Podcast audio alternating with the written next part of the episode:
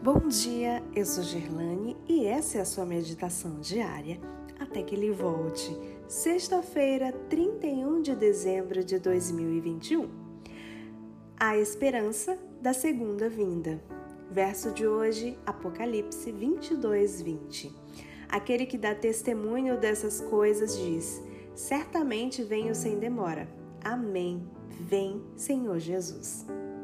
Em todas as épocas, a vinda do Senhor tem sido a esperança de seus verdadeiros seguidores. A última promessa do Salvador no Monte das Oliveiras, de que ele viria outra vez, iluminou o futuro aos seus discípulos, encheu o coração deles com uma alegria e uma esperança tão grandes que as tristezas não poderiam apagar. Em meio a sofrimento e perseguição, o aparecimento do nosso grande Deus e Salvador Cristo Jesus foi a bendita esperança. Quando os cristãos tessalonicenses estavam cheios de pesar ao sepultarem seus queridos, que pensavam que estariam vivos para testemunhar a vinda de Jesus, Paulo, seu instrutor, apontou-lhes a ressurreição que ocorreria por ocasião do advento do Salvador.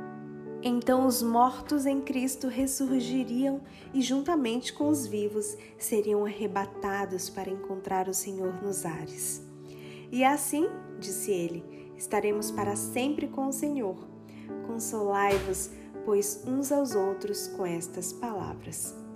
Do calabouço, da tortura, da forca, onde os santos e mártires testificaram da verdade, vem ao longo dos séculos a voz de sua fé e esperança, estando certos da ressurreição pessoal de Cristo e, por conseguinte, de sua própria, por ocasião da vinda de Jesus, desprezavam a morte e se colocavam acima dela.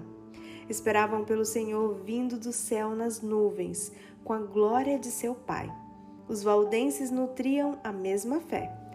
Na rochosa ilha de Patmos, o discípulo amado ouviu a promessa: Certamente venho sem demora. Em sua ansiosa resposta, sintetizou a prece da igreja em toda a sua peregrinação. Amém. Vem, Senhor Jesus.